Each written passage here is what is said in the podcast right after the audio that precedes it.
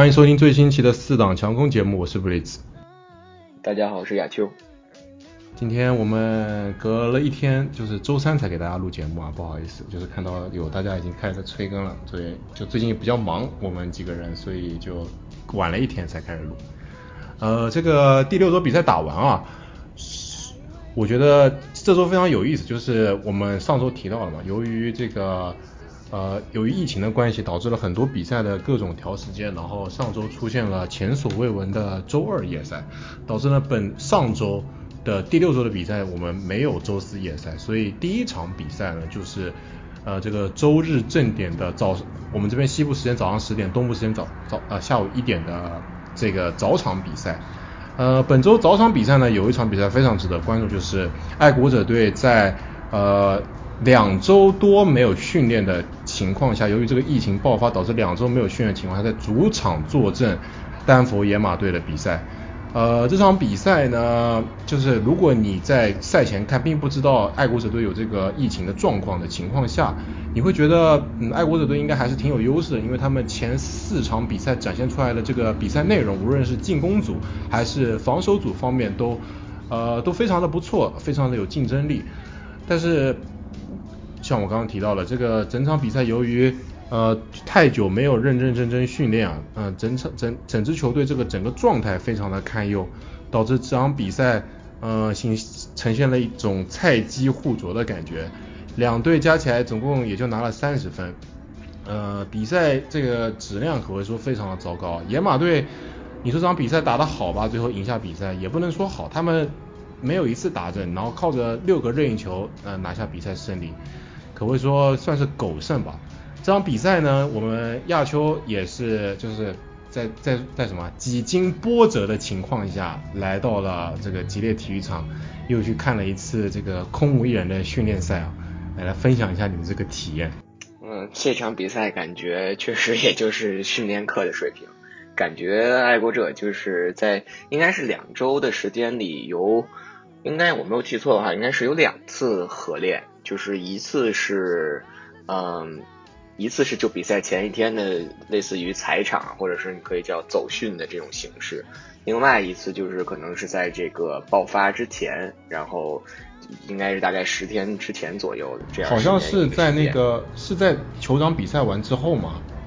我记得有对球场比赛完回去之后有一场有一次有一堂训练课，然后就歇了，然后就远远远程线上开会了。所以说这个东西线上开会还是不管用，尤其是其实最开始在就是去这场比赛之前，或者是之前在。在有在做这场比赛预测的时候，还是比较看好爱国者的，因为一方面觉得就是说，像爱国者这种比较有这种传统啊，这种球队，嗯，即使就是说面对这种困难，可能也不会给他们造成太大影响。另外一方面，可能也是被这个泰坦的这个表现给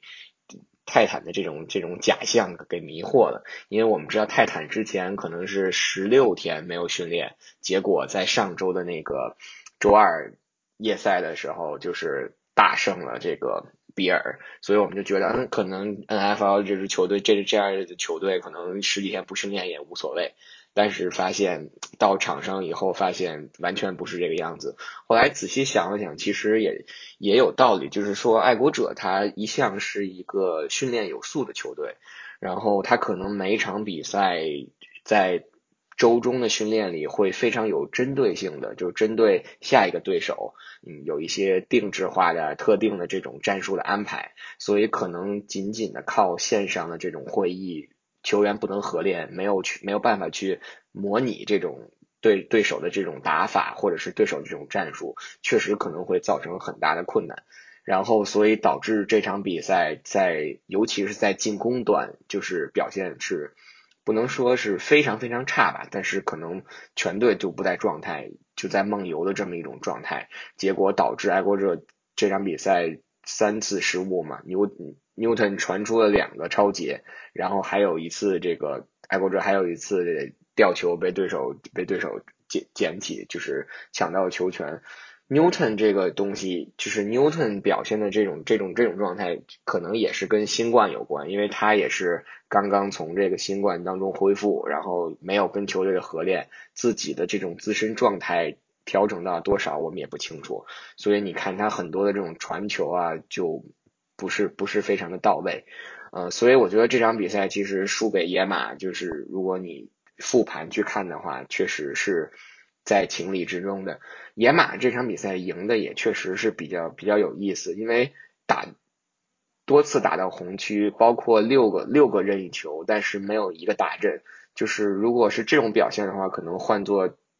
其他的比赛，换做其他的队，可能都赢不下这场比赛。但是野马的这个踢球手那个 McManus 还是非常值得信任的，尤其是他在这个赛季，呃，赛季初的时候，应该是新跟野马续签了一份四年，我没有记错，应该是一千七百万的这么一个合同，也是非常大，在踢球手里是非常大的一种一个合同。这场比赛。McManus 应该是 NFL 六周以来连续两周当选，就是已经两次当选了美联的最佳的特勤组的队的的球员，所以也是实至名归的。所以我感觉这场比赛总结下来给我的一个嗯结论也好，或者观点也好，就是 NFL 的球队可能确实还是需要这种这种训练，实际的训练系统的合练，才能把这个状态调整到最佳吧。呃，泰坦那个可能是个个例，或者说他们可能确实有偷偷的合练。这个说到偷偷合练啊，就是之前联盟好像查出来他们在呃已经查出来有这个一有人得病的情况下，然后这个官方的这个训练呃这叫什么训练中心关闭的情况下，他们就是找了几个人，好像到一个公园里面有就偷练过，所以好像后来是几个人可能像。当地的高中吧，可能像这种进进攻锋线啊，一起聚到这个高中去演练一下这种开球啊，然后或者是口袋的保护。对的，就说到这个开球啊，就明显能感觉出来，爱国者队整个进攻锋线跟牛顿的这个呃默契还是非常的不足。比赛中也出现过这个开球失误的这个情况啊。我个人觉得呢，呃，这个爱国者的这个情况，呃。其实虽然说人数方面，就是感染人数方面比泰坦队要少很多，但是呃，爱国者队这个感染的这个球员呢，都是非常非常重要的两名球员，就是有两名球员是非常重要，一个是去年的最佳防守球员 Stephen Gilmore，另外一个就是球队的大脑或者是说灵魂，呃，Cam Newton。这场比赛确实 Cam Newton 在前三节的梦游状态啊，其实直接导致了爱国者队到最后。呃，非常的辛苦啊，就苦苦追赶未果。呃，这场比赛呢，还有一个比较值得关注的点，就是在最后时刻，呃，小吉教练在落后十五分的情况下呢，达成了打成一次达阵，然后在他在当下呢，选择了呃两分转换，而不是直接踢球，也就是说他，那而且当下那个两分转换呢没有成功，导致了球队呃在落后十五分，然后拿下打成六分的六分之后呢，还是。总共落后九分，然后必须还是必须靠两次进攻才能把比分扳回来。呃，这个决定呢，也是在赛后也是大家也是呃非常多的讨论啊。呃，我个人觉得呢，其实这个还是一个结果论的原因，就是说如果你当时打成了的话，你就是英雄；如果没打成的话，就是因为你因为在这个十五分的情况下，你是一定需要打的。呃，我觉得这个个人看法是因为我记得是今。这周德州人也有类似的情况，但我觉得这个打法，呃，还是可以接受。所以，这就大家可能还是不要被这个媒体啊这方面去被带到，就是说，呃，由于他们有一个失败的结果，然后觉得这个其实不不可行的。虽然虽然说你要把你最好的这个选择集中到最后再去执行，但是如果你已经有，如果你对你的进攻组当时的整个状态非常有自信的情况下，我觉得选择两分。还是一个可以接受的一个一个决定吧，可以这么说。对我我同意，就是德州人的那个，我们可以待会儿再说，因为他的那个当时的那个情况或者形式可能跟这个还不太一样。就是我同意，就是 Bliss 说的这个东西，我们不能说从结果去反推这个过程。可能当时呃小吉教练呃以他以前的那种性格或者是他的执教风格来说，可能百以前百分之九十的情况下，可能当时都会选择先踢任意球。然后把两分转换留到最后，但是呢，在当时的那种情形下，有可能他是考虑到，哎，进攻组刚起势，或者说是他看到了对手在这个防这种短码数上的时候，也会有一些呃弱势，或者是有一些突破的点可以值得去攻，所以他可能在当时那个情况下选择了这个两两分转换，但是很可惜的是没打成。所以这个东西，我记得赛后的时候也有记者就在去问他这个这个选择当初是为什么，他就是很很也不能说敷衍，就是很传统、很经典的那种方式，就是 it is it is what it is，就是我当时选了这样，那就是这样，打成了就成，没成就没成。所以我觉得可能从他们的角度来讲，就是可能之后在这种情况的时候，可能需要更多的去具体的去。具具体情况具体分析吧，我觉得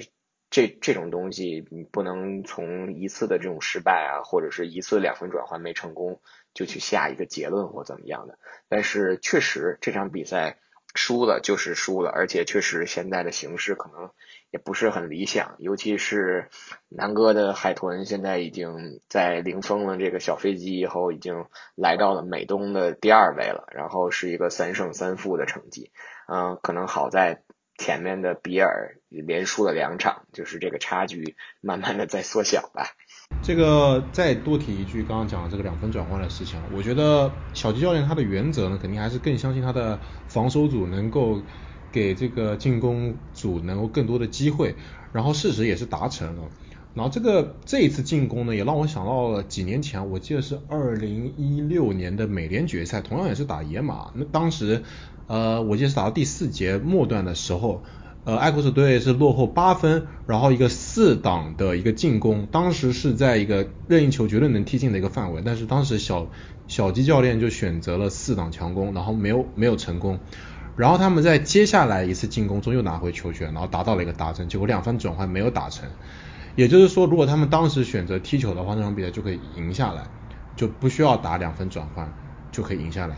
所以我觉得。小吉教练在选择方面感觉是有一定传承度的，所以此次这个选择呢，只能说又没赌到而已。所以，呃，总总体来说，确实就说回刚刚亚特说那一点，我觉得接下来爱国者队还是有点难的，因为他们接下来两周呢要的对手呢都是呃非常非常不好打的对手，下周呢要打状态有所复苏，我们等会会提到的四九人队啊，然后接下来在下一周就是说就是。这个万众瞩目的，叫这叫什么？万众瞩目的美联美联大对美联东区大对决啊，要要客场挑战比尔队。嗯，接下来两场比赛的发挥，我觉得很能就是决定爱国者队本赛季的一个一个走势啊。如果两场又都输掉的话，输掉了五场比赛，呃，上一次爱国者队输掉五场，他们那赛季拿了这个呵 超级碗，但是你得保证后面每场比赛都赢。但但是后面还有很强的球队等着他们，所以我觉得爱国者队接下来两场比赛非常关键。首先呢，就是希望不要再不要再有这个疫情的情况出现啊，他们能够正常训练，然后展现出他们想要展现的内容，我觉得这才是最重要的。好的，本场比赛呢聊了那么多，我们也差不多告一段落。接下来呢，给大家讨论一下我们刚刚提到的这个德州人队跟泰坦队的比赛啊。德州人队本周呢做客田纳西泰坦队，呃，这场比赛呢。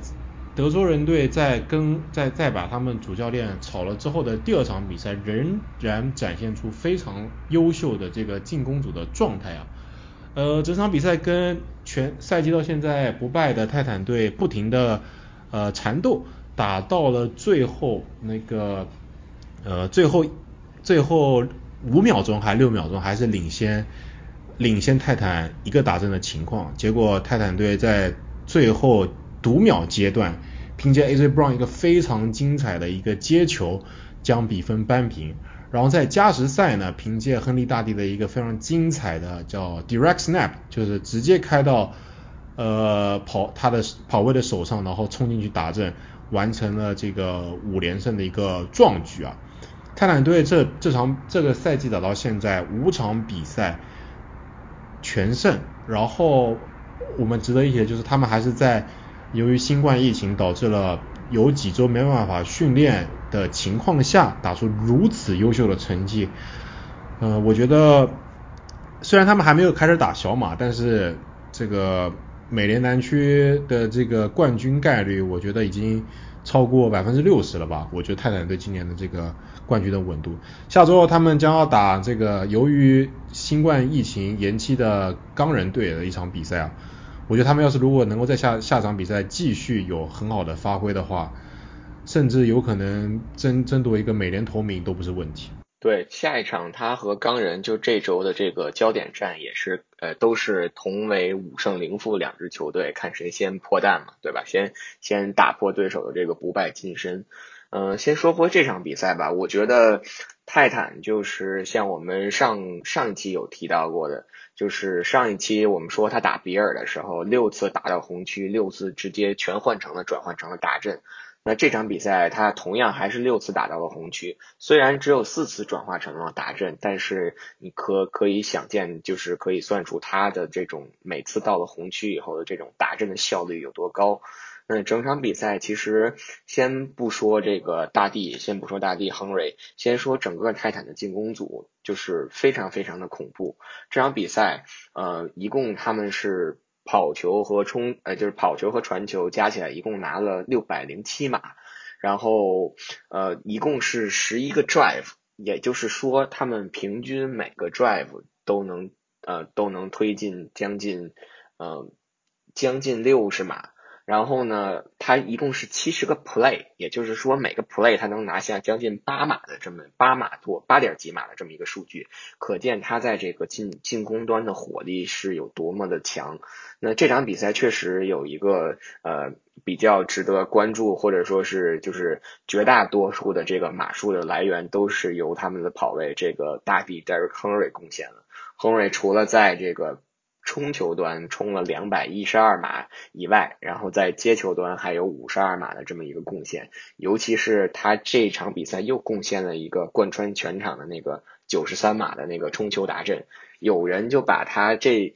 这场比赛的这个冲球九十三码冲球达阵和之前的那个冲球达阵做了一个比较，就是你会发现他的这个跑动的轨迹啊，然后包括他这种爆发力啊，还有到后期把这个防守队员甩得远远的这个。这个整个的这个这个过程都是非常非常的相像的，就是看这场比赛的时候，我就会发现，如果你想防住这个亨利大帝的这个冲球吧，可能你更多的需要就是我们所说的这种 tackle 这种情报，可能我在我看来，可能需要你更多的在他的下肢上做一些功夫，就是你可能尽量的去情报他的大腿，或者是去想办法绊通过。搂他的小腿或怎么样把他绊倒，因为他的上半身真的是太强壮了，有很多时候线位可能的身材都不如他，所以你就导致在线位在追他的时候，从侧面啊从后面去抱他的时候，被他一甩就就甩掉了，所以我觉得可能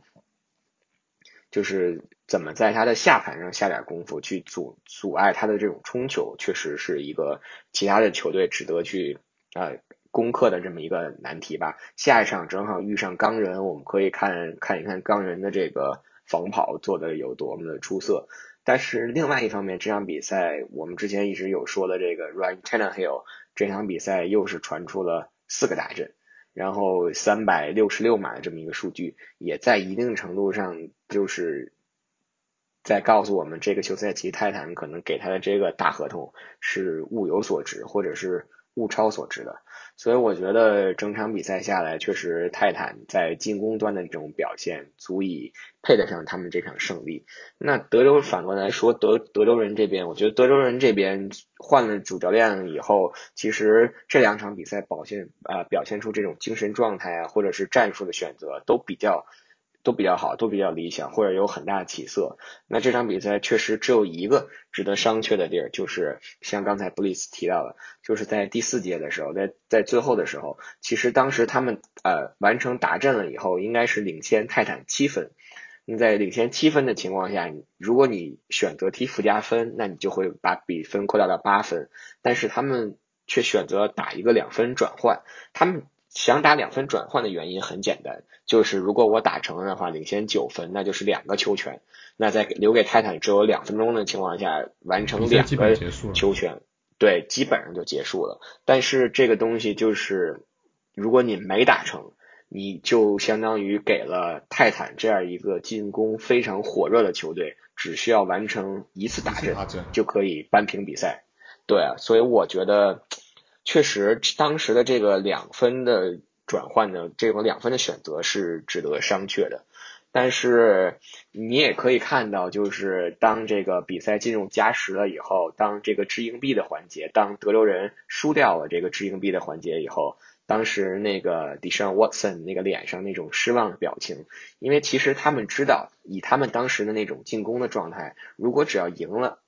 这个掷硬币的环节，选择先攻，他们有可能就一波带走比赛了。但是他们也知道，就是他们的防守完全阻挡不住泰坦的这个进攻，所以就是一个对赌。但是他们赌输了，那就没办法，只能眼睁睁的看着泰坦把这场比赛胜利带走了。好，接下来我们来讨论一下本周一场也是非常值得关注的比赛。刚刚提到的，呃，赛季不败的匹兹堡钢人队在主场坐镇面对前前几周状态非常非常火热的克利夫兰布朗队啊。呃，这场比赛呢，就是我我我没记错的话，是 CBS 还是派出了他们的黄金阵容，就是呃那个肉末老师搭配 j i n a m s 的黄金阵容来转播这场比赛。结果呢，这场比赛。钢人队从一开场就建立起来非常大的优势，从头领先到尾，可可以说是一场 end to end 的就完美胜利。呃，这场比赛呢，展现出布朗队确实还是有非常非常多的问题啊。然后我前几周呢也无数次提到，就是钢人队呢这比比赛打到现在呢，面对的对手都不怎么样，所以他们的这个战绩还值得这就还要值得质疑一下。结果这周赢下了状态非常火热的布朗队啊，下周呢，他们将第一次迎来非常大的挑战，就是我们刚提到的状态也通也是可谓说联盟最最最火热的泰坦队，下周将要和泰坦队来一场正面对决。呃，这场比赛从当前的意义上来看，可以说可以看成一场美联决赛的预演，都可以这么说，或者是美联季后赛的预演，所以还是非常值得关注的。对这场比赛，其实我觉得用一句话总结呢，就是布朗啊，就是钢人教布朗做人，就是教教你，尽管你之前取得了四胜一负的战绩，然后但是在美联北区，你就是除了钢人和乌鸦以外，你还是第二梯队的，你还现在进到不了上升不了，跃入不了第一梯队的这么一个行列，因为这场比赛我们知道，这个钢人的防守组把这个 Baker Mayfield 把五月天打到了。板凳上，然后嗯，替补四分卫 Case Keenum 上来以后，其实表现也是平平，并没有太多出色的这个表现。这布朗这场比赛，正如我们之前就是上一期节目我们提到过的，布朗前几场这个四连胜的阶段，他们更多的是靠跑球。他们是一个 run heavy 的这么一个球队，但是如果你一上来就被对手领先的情况下，你迫不得已要选择传球的时候，那你的跑球发挥不了，发挥不了功力的时候，你怎么去应对？你怎么去打这个逆风球？那这场比赛就就很好的给出了这个证明，就是布朗在打逆风球的时候，他们并没有太多的这种办法，尤其是他们的这个四分卫，嗯，Baker Mayfield 两次被。呃，钢人超节，还有一次，第一次是被明卡直接一个 pick six 回攻打阵，所以我觉得布朗就是确实，如果你不能在比赛一上来的时候先下手为强，建立起这个领先优势的话，那对于他们现有的这种配置或者阵容来讲，确实比较的困难。但是也可以看 Stefanski 之后怎么去去调教这个布朗这支球队吧。但是确实，布朗这个赛季到目前为止四胜两负，还是。胜率百分之七，呃，百分之六六十六，呃，远高于这个百分之五十，还是有相当大的进步的。那说回钢人这边，我觉得，嗯，现在可能可能下一场打完泰坦以后，我们就能看到看出，就是一开始在在赛季前瞻前瞻的时候，我说钢人这个赛季可能会在美北站到压力力压乌鸦，就是。还没打乌鸦，我觉得钢，对，还没打乌鸦，先先先不奶，先不奶，先不吹。钢人就是给我感觉，就是大本回来以后，这个这支球队这个赛季到目前为止，攻防两端都比较的完整。嗯，比较遗憾的就是去年的那个新秀 Devin Bush，这场比赛受伤了，而且是 ACL，所以他的赛季就报销了。所以这个可能对钢人的这个防守组呃会有一个比较大的影响。然后另外一方面就是进攻端，进攻端他开发出了这个克雷普。嗯，现在来看，在这个 Deontay Johnson 受伤的情况下，可能克雷普超过了猪猪，成为了钢人目前的这种这个头号外接。然后再加上这场比赛，James Conner 他的状态也有所复苏嘛，冲了一百码还拿了一个大阵，所以我感觉现在钢人目前来讲就是。这几场比赛打下来看的打的都是比较的顺的，就是顺风顺水的，所以可能接下来就是也也也需要看一看球队在遇到强敌或者是打泰坦遇上这种硬骨头的时候的表现，然后再去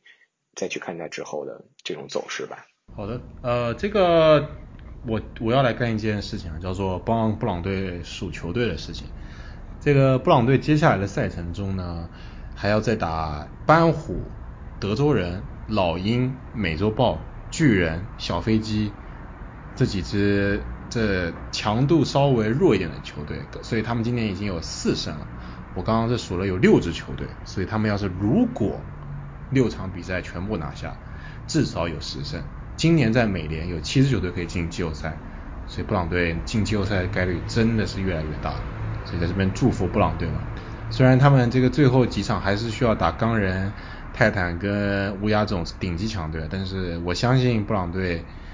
嗯，应该不会全输，所以今年真的大概率进季后赛，非常祝贺。即使不进季后赛，今年打成这样子，四胜打到前六场拿四胜，也是非常值得庆祝的一件事情。好的，接下来呢，我们来讨论一场本周另外一场焦点大战啊，就是所谓的双十二大战。为什么叫双十二呢？因为两名这个史诗级别四分卫都是十二号。呃，Aaron Rodgers 这周末带领包装工队远征坦帕湾啊，呃，打这个上一场刚刚输给同区死敌熊队的，刚刚输给包装工同区死敌熊队的海盗队。海盗呃这场比赛呢，从一就第一节，如果你只看第一节，然后就比如就比如说你看了第一节就去睡觉，或者你看了第一节就出去吃饭什么的，你会觉得包装工队赢定了，因为第一节基本上就是包装工队在整个 dominate 比赛，然后直后直到打到了这个后第第二节左右的时候，龙哥连续传出了两次超节，然后这两次超节之后呢，一下把海盗队的整支球队给唤醒了。在第二节连续由于这个两次超前的带动，连续拿下二十八分，瞬间将比分优势给建立。然后之后的比赛呢，就非常不不如愿的进入了垃圾时间。这场比赛呢，由于它的这个重要性啊，也是这个 Fox 他们这周的叫什么 American Game of the Week，就是他们的重点转播比赛。很有意思，就是这这两周呃 CBS 跟 Fox 两大电视台他们选了这个关键叫什么？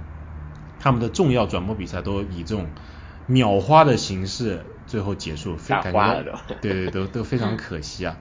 呃，这场比赛呢有有一点非常值得啊大家关注，就是我们大家都非常熟悉也喜爱的 Gronk，本场比赛呢终于在第六场比赛的时候接到了本赛季的第一次打阵，呃，非常为他感到欣喜啊。我觉得在这个海盗队这个。伤病不断，加上他们整体磨合还不够完善的情况下，布雷迪跟他老搭档 Gronk 肯定还是有更好的默契。如果 Gronk 的状态能够有更好的拉伸，我觉得对于他们接下来跟圣徒队争这个分区龙头，或者是接下来的季后赛中，都是一个非常好的一个武器啊。毕竟像 Mike Evans 啊，像 Chris Godwin 这些球员，他们这个季后赛经验。或者这种关键大比赛经验肯定是非常不丰富嘛，所以，呃，我觉得这个绝对是对于海盗队跟海盗队球迷和布雷迪来说是一个非常好的消息，就是 Gronk 的 Gronk 的状态渐渐回到了一个正轨上面。确实，我觉得，哎，看着远在南方的十二八十七再次完成连线，然后再看看爱国者这边的金端峰一个 run 一走，这场比赛还。还掉了个球，被人家制造了个球权转换，所以我觉得，哎，怎么说呢？就是确实，首先觉得看到 Gronk 能找回状态，或者是拿下第一个大阵，还是还是还是还是挺挺开心的吧。虽然是已经不在不在爱国者了，然后但是这场比赛其实海盗能拿下这个包装工，在我看来，虽然虽然海盗得了三十八分啊，可能是一场完胜，但是我觉得其实这场比赛海盗能赢球，更多的应该是归功于他们的防守组。就是这场比赛两次超截龙哥，也是龙哥这个赛季呃头两个失误，就是龙哥在之前的。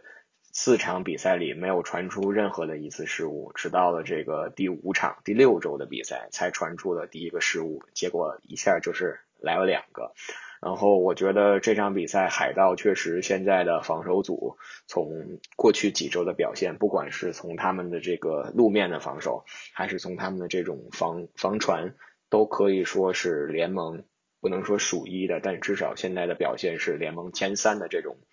这种防守表现，我觉得可以把这个呃这个功劳归功于他们防守的防守的协调员，因为其实 Adrian 在调教进攻组这方面可能也是有一些他的这种经验所在的，但是其实这支海盗队目前能达到现在这个水平，应该更多的是靠防守组提供的这种帮助，所以我觉得还是应该把这个功劳算到防守组的头上。然后说说 Brady 吧，Brady 这场比赛跟上场比赛最大的区别就是上场比赛被熊的这个冲传冲的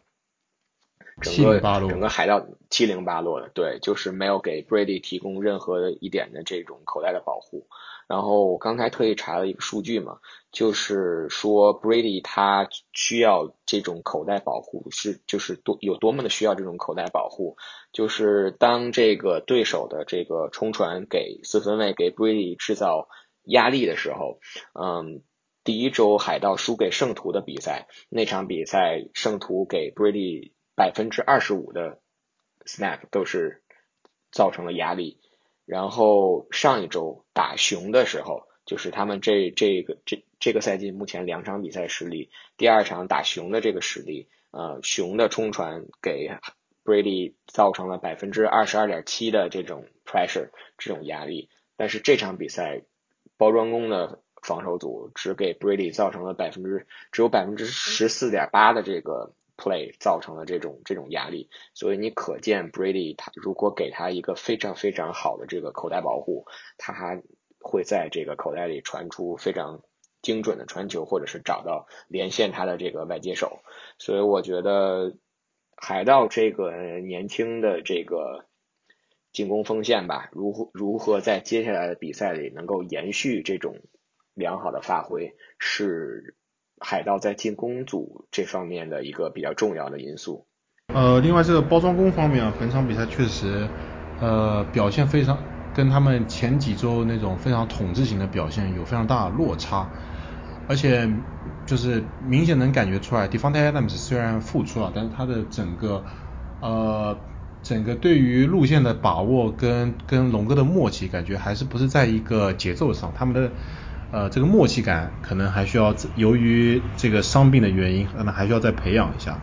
呃，这场比赛呢，也算是给包装工队敲响一个警钟吧。他们确实是前几周的这个比赛太过于顺利了，太过于摧枯拉朽了。呃，稍微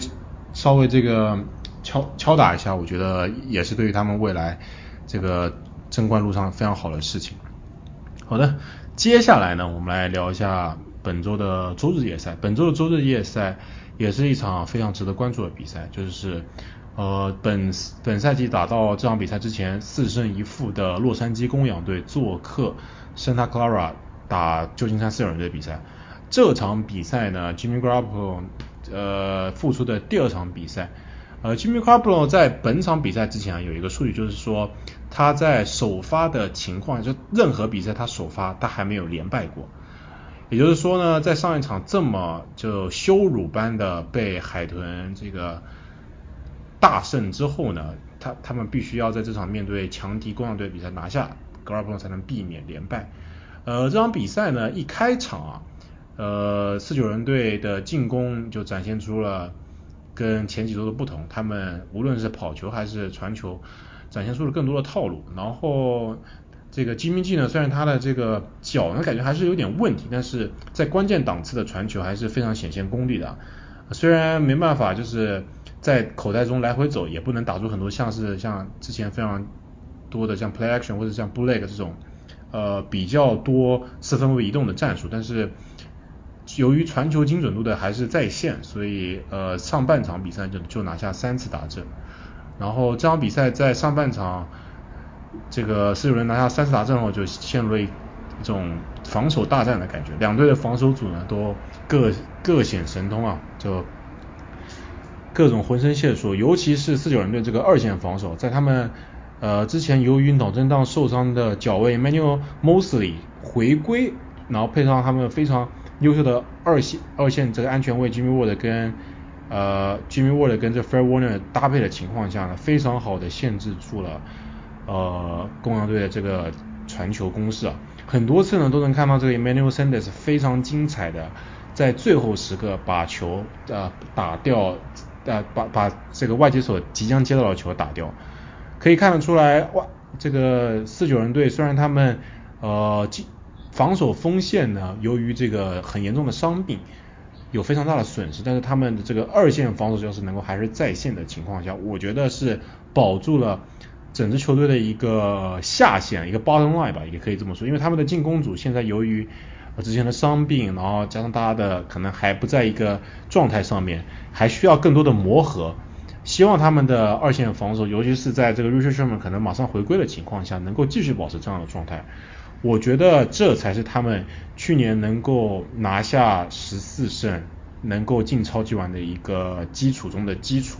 希望能够继续保持吧。我觉得啊，刚才我好像看新闻说，Richard Sherman 还有那个 D Four 应该是最早要在十一周还是十二周才能回来，所以可能还要有还要有这么五六场的比赛要继续缺阵。不过确实这场比赛对公羊的这个防守还是非常的有效的，全场比赛公羊只拿了十六分嘛。我觉得，呃，这场比赛有一个比较比较有意思的细节，就是其实这场比赛公羊守这个四九人的这个跑球还是守的不错的，然后整场比赛其实也没有让这个四九人靠这个跑球拿下大阵。这场比赛他的那个 Raheem Monster 也是复出嘛，然后但是十七次 carry 只是冲了六十五码。就是公羊这场比赛守四九人的防守很有意思，呃，就是我不知道你记不记得当时呃五十三届超级碗的时候，就是去年的那个超级碗，当时爱国者赢公羊那场低比分的比赛十三比三嘛，那场比赛其实那个赛季公羊当时有 Top Gurley 的时候，就是整个的冲球非常非常的高效。但是在超级碗那场比赛里，就是当时爱国者限制公羊整场比赛，呃，Top Gurley 加上应该是另外一个是对 CJ Anderson，然后一共冲球我记我没记错的话，应该是两个人加起来冲球没超过六十码。就是他们当时采取的一个防这个公羊冲球的这个战术，其实是来源于之前几周当时那个雄狮。打公羊的时候，他用的一种防守策略，就是他在线上堆六个人，然后呢，就是在线后只有一个人，就是那个时候雄狮队主教练一定是 Pat Patricia 是吗？对，一定是 Matt，所以就是师傅学徒弟的招数。对，就是可以可以这么说，就是确实嘛，好用嘛，好用就拿来，对不对？然后六个人堆在线上，一个一个线位在线后嘛，这么一个可以叫。六一的不是区别于普通这种四三或者三四的这种防守阵型，当时对这种跑球非常有效。那这场比赛很有意思，就是公羊把这个战术就是从他的胜者的身上学过来了，他用到了防四九人的身上。如果你去看录像的时候，很多的这个防守，公羊也是在线上堆了六个人，然后在线后堆了一个人，所以他用这种这种六一的这种这种防守阵型，把这个四九人的这个。冲球其实限制的也不错，但是呢，这场比赛确实大菠萝表现很出色，三传出了三个大阵，而且没有没有没有超节，确实输在了这个防传上。然后，所以我觉得再加上他们这个联盟第一近端锋吧，可以说就是跟 Kelsey 应该不分上下。这 George Kittle 这场比赛又是接球超过百码，而且一次大阵。所以我觉得有 George Kittle 的这种这种帮忙的情况下，有这么一个得力的助手情况下，确实大菠萝的这个传球的能力也是展现出来了。所以下一场可能就是这周爱国者打这个四九人，嗯，看点还是挺多的。一方面就是大菠萝重回这个狐狸堡。然后其实当年小鸡也并不想送走这个大菠萝嘛，但是无奈迫迫于这个老板的压力，但是这段过去的事就不提了。再一个就是爱国者一向防这个近端锋是很有办法的，之前打突袭者的时候把 Darren Waller 防的只有两次接球，所以这场比赛可能怎么如何去限制 George Kittle 也是一个比较大的看点。这个说回公羊队啊，公羊队呢本本赛季打到现在为止六场比赛，他们四胜两负，这个赢的四场比赛分别是打达拉斯牛仔、费城老鹰、纽约巨人跟华盛顿红皮。这四支球队有一个什么共通点呢？他们都在一个分区，那个分区呢就叫国联东区。为什么要说这个呢？就是呃，我就一开我本本就是。公羊队嘛，我们赛季前预测的时候就没有把它排到一个，呃，甚至把它排到了这个红雀队之下，在他们这个分区中。所以说，他们一开始打出四胜的时候，大家都非常的惊奇。但是，就是凡事嘛，不经不起细看，一细看的话，确实发现他们这个对手都偏弱。也就是说，他们整个进攻组跟防守组的这个状态呢，可能是呃现在还不好说。但是由我们现在只能拿到。已有的样本来说，确实是，呃，表现的并不尽如人意。面对稍微强一点的球队，尤其是呃，在打比尔队跟在这这场比赛面对四九人的时候，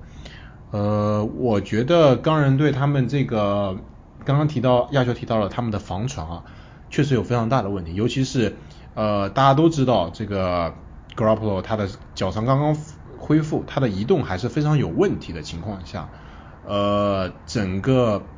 我没有记错的话，就是 Aaron Donald 跟领衔的防守锋线压迫到 g r a p p l e 的次数，应该就是压迫到他基本上传不出球次数，应该是屈指可数的。所以，呃，刚提到了他们可能过于重视在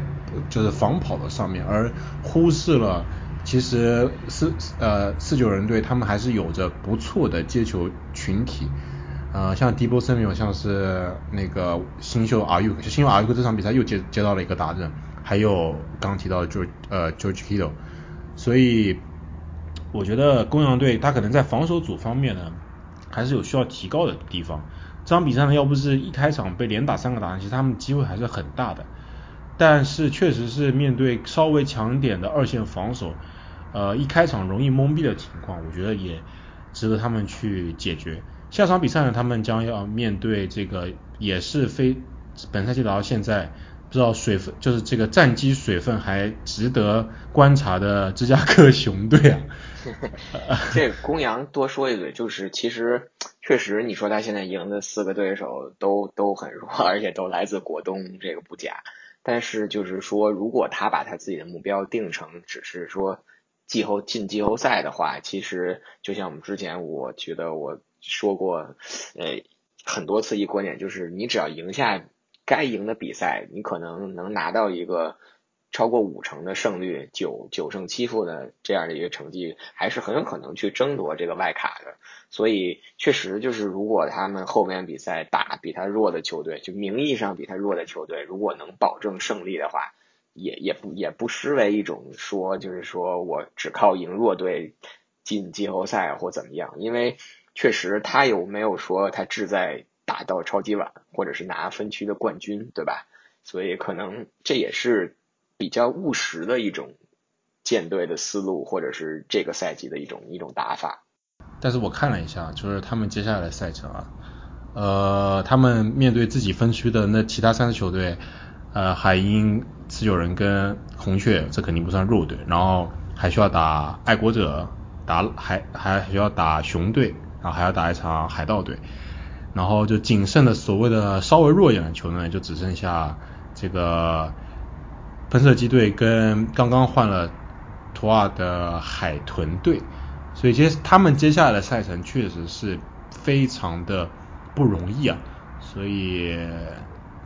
我觉得还是得多观察。下一场比赛呢，应该是一个非常好的一个观察点，他们对对阵芝加哥熊队啊。两支球队的成成色到底是怎么样？就熊队到现在也是只有只输了一场比赛，呃，对，我觉得他们俩 对非常值得。刚刚才说到 刚才说到海鹰，其实想插一嘴，就是海鹰现在和刚才我们提到这个泰坦，就是其实两支球队，就海鹰因为这周是 by week 嘛，其实他也是五胜零负。就是在我看来，海鹰跟泰坦有非常相像的地方，就是在于。他们其实五连胜靠的都是进攻，就是他们其实的防守不好，或者说是中中偏下的这么一个水平。所以我觉得越往后打，就是你很难保证你的进攻一个赛季都是这种高水平的输出。所以我觉得如果这两支球队一旦进攻一掉链子的话，然后防守跟不上，其实很有可能就就会看到一一一波失利或怎么样的。所以我觉得。泰坦和海鹰就是可能应该更更怎么说，就是更加的开始注意他们这种这种防守了，因为你靠进攻，你可能是打不到，就是你走不到很远的。呃，对。然后说回来，四九人队这周呢，刚提到了要打爱国者队啊，我觉得这场比赛呢是一个对于两支球队都非常非常的关键吧，可以说两支球队都是我们的老朋友，我觉得。在这个已经输掉三场的情况下，谁再多输一场到四场，就是一个非常临界的点。尤其是他们现在两支球队都有不就是很很严重的这个伤病问题，一边是这个呃叫什么，爱国者队这边是疫情的问题，然后四九人呢就是非常严重的伤病问题。我觉得能够在这场比赛能够拿下，对他们建立起他们接下来赛程的一点这个自信心还是非常关键的。然后我觉得四九人队呢，他们整体的状态虽然呃刚提到了，就是他们就是我们之前提到他们刚开始的赛程偏简单的情况下，比赛都没拿下，但是还是那句话，我觉得尤其那个这周转播这个 Chris Collinsworth 讲到一半的那句话非常好，就是说。四九人队这样这支球队，他无论是从进攻组还是从防守组来讲，他们的整个储备是还是非常的深，每一个位置呢都有非常不错的球员，所以其实即使是有这么大的伤病，加上他们的教练呢非常的有能力，非常的能够调和球队，我觉得我还是谨慎看好四九人队在接下来能够有一个比较大的一个这个挽回这个颓势吧。然后我也同意刚亚球的说法，这个海鹰队呢，他们可能这个进攻为主的整个赢球赢球方程式还是值得接下来的检验。好的，接下来我们来讨论一下本周我们想讨论的最后一场比赛，就是呃两支上周都输掉了第一场比赛的球队，开萨斯酋长跟水牛城比尔的一场比赛。这场比赛呢，被安排在了一个也是前所未闻的一个时间啊。我们这边我们这边西部下午的两点钟，东部的晚上五点钟，可以算是周一傍晚赛吧，应该算是对。那时候天还没天黑，周一 对，周一下午茶，下午茶，周一下午茶。呃，这场比在这个奇怪的时间开赛的这场比赛呢，呃，Josh Allen 第二场比赛。这个表现不尽如人意啊！整场比赛二十七传十四中，只传出了一百二十二码，两次达阵，一次超节。呃，前几周非常摧枯拉朽的整整个比尔队进攻组呢，连续两周面对面面对这个这个叫什么非常优秀的球队呢，展现出了他们自己的短板。呃，两场比赛呢都没有拿超过二十分，然后加上。防守组方面，呃，那个酋长队方面呢，他们虽然就是马后们虽然没有传出那种爆炸性的数据，但是我们前面提到的，他们今年在选秀会上选到的这个新秀跑位 C E H 爱德华兹伊莱尔，呃，本场比赛又表现出非常优秀啊，二十六次冲球跑出一百六十一码，平均每次冲球冲出了六点二码，这是一个什么概念呢？就是说你只要让这个这名球员不断的冲球，你就能每两档进攻就拿到一次首攻，你根本就不需要三档，这是个非常可怕的数据。所以这场比赛凭借着这名新秀球员非常优秀的表现，加上这个比尔队的进攻拉闸，酋长队可以说兵不血刃的拿下了比赛胜利，呃，挽回了上周输给这个进攻大战中输给突袭者的这个颓势啊，啊，还是在美联的整体竞争中占据一个非常有利的位置。因为刚刚也提到了这个泰坦队，我们一直提到他的这个进攻偏向进攻的模式可能会有崩盘的或者是连续输球的可能性，所以更加攻守平衡的球场队，我觉得可能还是整个美联最为坚挺的球队。当然还有乌鸦，但是乌鸦毕竟他们还还需要有两场面对钢人的这个硬碰硬的这个检验，我们然后加上他们确实。这这这这个赛季已经输掉了一场给酋长队了，所以要是如果最后他们两个战绩一样的话，美联第一还是酋长队。对，这场比赛其实酋长赢球，嗯，怎么说，就是是一是以一种 NFL 里赢球比较典型的这种赢球的方式，但是对于酋长来说是非典型的，因为酋长我们知道。嗯，之前的上个赛季，然后包括马 m 姆斯这个起来了以后，就是以主要是以这种这种传球为主的。但是这场比赛酋长一共推进了四百四百六十六码的情况下，其中两百四十五码都是靠冲球得到的，就是等于说他全场比赛超过一半的码数都靠冲球获得，而且这场比赛他的控球时间达到了三十八分钟。就是近乎是比尔的两倍，就是在场上通过冲球控制了时间，然后尽可能的把这个比尔的进攻组摁到了这个呃摁到了板凳上，然后以可以说是以一种就是酋长并不典型的这种方式去赢得这个比赛，然后确实嗯核心球员的表现就像刚才布里斯说的，嗯这个酋长的这个跑位，这个今年的首轮。首轮秀，这个 Edwards Elair 冲了一百六十七、一百六十一码的这么一个表现，虽然没有拿到大阵，但是你可以看到他的这种冲球在场上，不仅就是一次次帮球队拿到这个首攻，而且大量的占用了这个比赛的时间，所以这个也是他们能拿下比赛的一个关键。然后。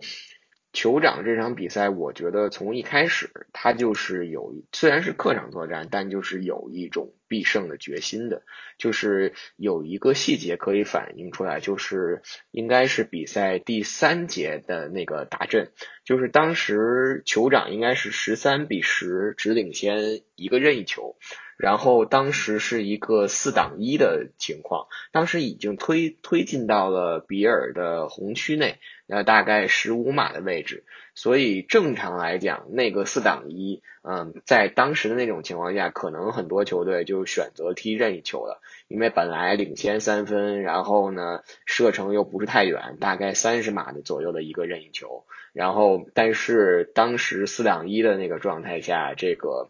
安迪瑞的，然后特意叫了一个暂停，然后选择四挡一的强打。结果他们换上了那个替补的那个跑位，那个 Daryl Williams 直接就是一个十三码的冲球达阵，然后一下子把这个比赛扩大到了领先十分，两个球权的这么一个这么一个差距。所以我觉得当时那个球，尤其是在临近这个，就是在第三节比赛的时候，可以就是彰显出酋长他对这场比赛的一种。胜利的这么一种渴望或者是一种决心吧。然后另外一方面与之对比的就是比尔，比尔在最后的时候，呃，最后在追比分的时候，第四节最后的时候，当时落后九分。我们知道，就是虽然可能两分钟落后九分，两个球权很难去扳回这个比赛了，除非有赌博赌博踢，还有这个。奇迹发生，但是当时这个 Stephen Hicks 然后跑出去了以后，慢慢悠悠的，就是非常漫不经心的往回走，然后完全不顾及这个球队当时没法停表，然后时间在流逝的这么一种状况。其实从另外一个侧面也也反映出了这个比尔这场比赛当时可能到那种地步，就是一种已经丧失了对这场比赛的一种一种渴望，或者是一种追上的这种信心吧。结果他的这个漫不经心的举动导致了一个 false start，然后还有被罚了五码。所以我觉得这个就是这两个小的细节或者两个 play 的这个对比，也能彰显出这场比赛确实酋长赢的，就是非常的有说服力。好的，本周呢我们就先跟大家聊这么多的比赛啊，下周的比赛呢，呃也非常精彩。我们刚刚提到了几场比赛，首先就是当然是爱国者队主场打四九人队的比赛啊，然后就是。非常精彩的叫什么？美联同名的对决，泰坦队和钢人队将会正面对决。然后另外呢，这个海盗队呢？国东，国东内战。哦，对，国国东内战。这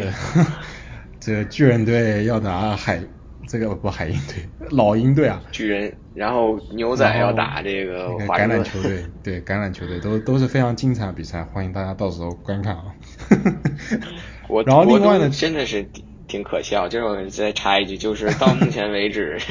到目前为止整个国东战绩五胜十八负一平，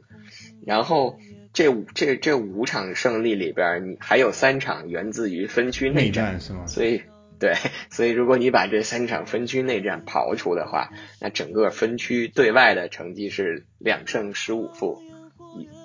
这两胜都是打打四九人队的。哈哈哈四九人送温暖是吗？四九人专门给国东送温暖，真是。现在还有一次，还有一个橄华盛顿橄榄球队需要打，希望他们不要再送温暖，对，太搞笑了。对，呃。然后呢，本周的周日夜赛也非常精彩，布莱迪将要来到拉斯维加斯面对前面状态也非常火热的这个突袭者队啊。然后另外就是我们刚提到的周一夜赛，两支含水量有点高的强队，打引号的强队，熊队跟公羊队呢将一场正面对决，在周一的夜赛也是非常的精彩。呃，我觉得啊，就比赛打到现在为止，我觉得。大家的状态真的都是渐入佳境，然后就我们之前看到的那些伤病非常恐怖的情况，确实也稍微有点控制住，所以在在这个天气越来越冷，然后比赛越来越深入的情况下，我觉得 NFL 确实已经进入了一个非常刺激紧张的阶段，然后每一场比赛可可能都会导致他们最后排名的一个剧烈的变化，所以希望大家继续关注我们的节目，然后关注 F。您现在收听的是最新一期的四档强攻节目，我们是一档关于橄榄球的播客节目。如果你对我们的节目喜欢，欢迎到喜马拉雅搜索“四档强攻”，对我们的节目进行订阅和收听。另外，欢迎到微博和微信公众号搜索“四档强攻”，对我们的账号进行关注。好的，本周节目呢就先到这边，我们下周再见吧，拜拜，拜拜。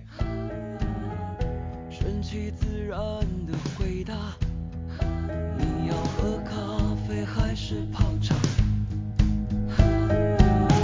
下班后你快乐的上哪，我是真的不想回答。大月的笑。